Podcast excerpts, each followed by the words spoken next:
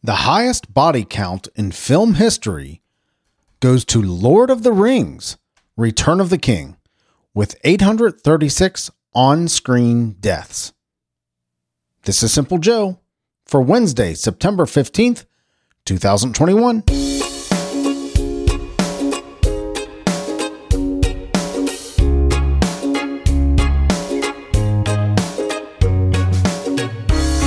Okay, that might be true.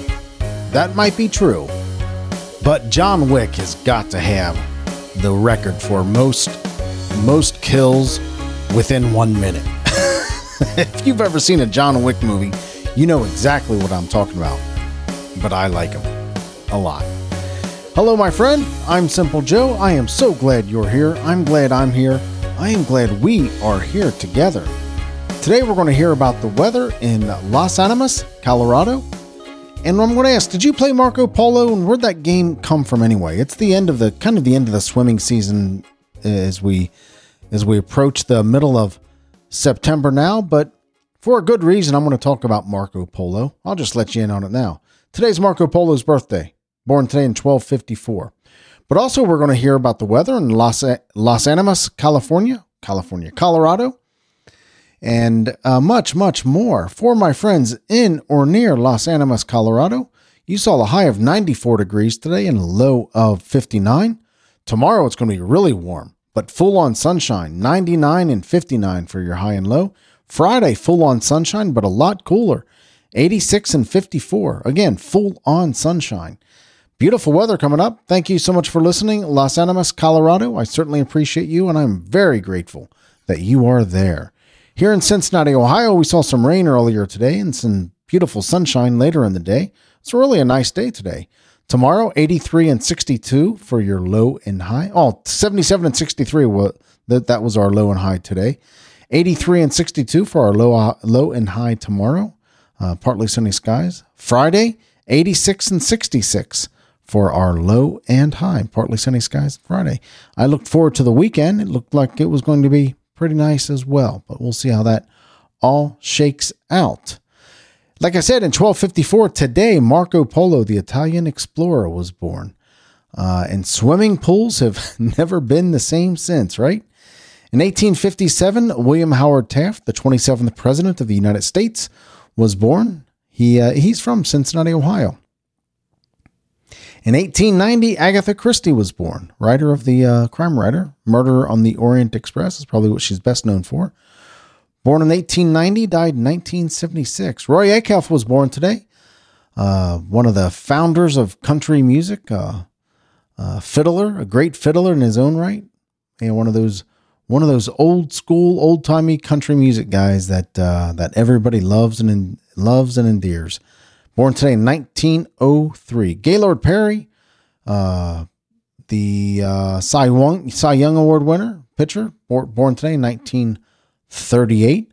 Tommy Lee Jones, actor, was born today in 1946. Loved his stuff in um, oh, with Will Will Smith, the Alien movies. Oh, of course, I forgot. Uh, but he was funny. Tommy Lee Jones was great in that. He was great in Lincoln. Check out his performance of in Lincoln of uh, Thaddeus Stevens, the the senator or Congressman Thaddeus Stevens. Tommy Lee Jones did great in that, and he was great as Two Face in uh, one of the Batman movies. Um, hmm, I don't know which one it was, but he was great in that. Yeah, really good actor. I like Tommy Lee Jones. Oliver Stone today. Oliver Stone today. Oliver Stone was born today. Of course, we know Oliver Stone from the director and screenwriter Wall Street, Born on the Fourth of July, Platoon, JFK. Uh, kind of leans towards conspiracy theories uh, a bit. Born today in 1946. Happy birthday, Oliver Stone. Pete Carroll, football coach, Super Bowl 200, Super Bowl 2013 winner, 1951. Born today, Pete Carroll. Talking about football greats, Dan Marino was born today in 1961. Of course, Hall of Fame quarterback for the Miami Dolphins. Prince Henry Prince Henry was born today in 1984. And Heidi Montag was born today in 1986. Well, how about that? Today is National Felt Hat Day. I like felt hats. I got a couple of felt hats from my grandfather. Uh, keep them stored in the closet. One of the few things that I kind of keep hanging around for hanging around sake, right? Today's also National Double Cheeseburger Day. Love cheeseburgers, love them. It's my go-to meal no matter what restaurant I I'm I'm attending. Uh, if I don't see something immediately that catches my eye, I'm probably getting a double cheeseburger or a cheeseburger. National Creme de Menthe Day is are those creme de menthe? Are those those little those little cream chocolate things that you get at like at the Olive Garden and other restaurants? Um, like at Andes, Andes candy. I always say Dandy is Andes candy. Um, are those creme de menthe? I don't know. Anyway, today is National Creme de Menthe Day. Today is National Tackle Kids Cancer Day. I don't know if that has a football reference or not, but we need to do what we can to to rid this world of kids uh, of kids cancer, not kids with cancer, of course, but oh god, where am I going with that? And today is National Greenpeace Day. So here's my question. I saw that today was Marco Polo's birthday, and of course, I, I immediately thought about the uh, the game that you play in the pool, Marco Polo. One person closes their eyes, uh, and the other people uh, start yelling Marco, or he yells Marco, or she yells Marco. They say Polo, and you, by the sound of their voice, you try to locate them. And um, let's see, there's there, there's a couple rules that I remember. Uh, you're not allowed to get out of the pool if you get, get, get caught out of the pool, and the person who is quote unquote it uh, can yell fish out of water. And if he catches you out of the pool, then you're it, right? And the the whole idea is to tag somebody and make make them it. I don't think there's ever really a winner. You just, I guess the winner is the person who is is never it, right? But what about the very first person? They're they're they have no chance of being a winner because they're it. Maybe they get the they kind of get a buy. I don't know. I never really thought about that. But it's a fun game, Marco Polo in the uh, in the pool. There was a was it a Geico commercial that it's a funny Geico commercial. I think it's Geico where uh, they kid the kids were yelling Marco Polo in the pool, and Marco Polo is in the pool. he said, "I'm right here. I am Marco Polo." It's a it's a cute commercial. I like it. So anyway, thinking about Marco Polo, and it's the end of the kind of the end of the pool season coming up. Uh, this might be a better story, but for the beginning of the pool season. But Marco Polo was born in September, not in June, right? So I thought I'd take a look at the game Marco Polo. So I went to uh, our our lovely friends at reference.com. I don't know how often I've looked at reference.com. I usually don't look at reference.com very often, but whatever. And I decided to to see what they said about Marco Polo. So I'm just going to read this little blurb about Marco Polo and make appropriate commentary, if any. The exact origin of the game is uncertain. But according to the Smithsonian Institution, it almost certainly comes from the travels of Marco Polo. The explorer and his family were Venetian jewel merchants. In the 13th century, Polo, a teenager, joined by his father and uncle on an expedition along the Silk Road from Italy to China. The expedition gained notoriety because it was unusual for merchants to travel the entire length of the route themselves. They usually hired middlemen. There's a debate among scholars about, pre- about precisely which areas the Polo family visited. Some do not believe they even reached China, as Polo recorded.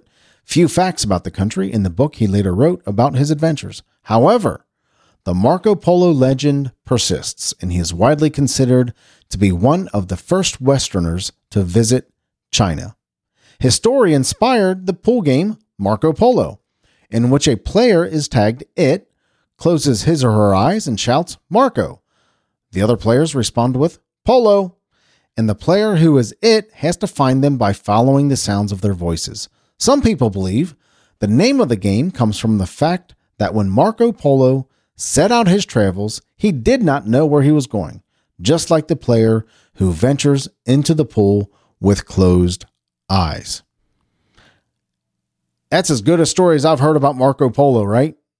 kind of give some history about Marco Polo, some history about the about the game. Did you play Marco Polo?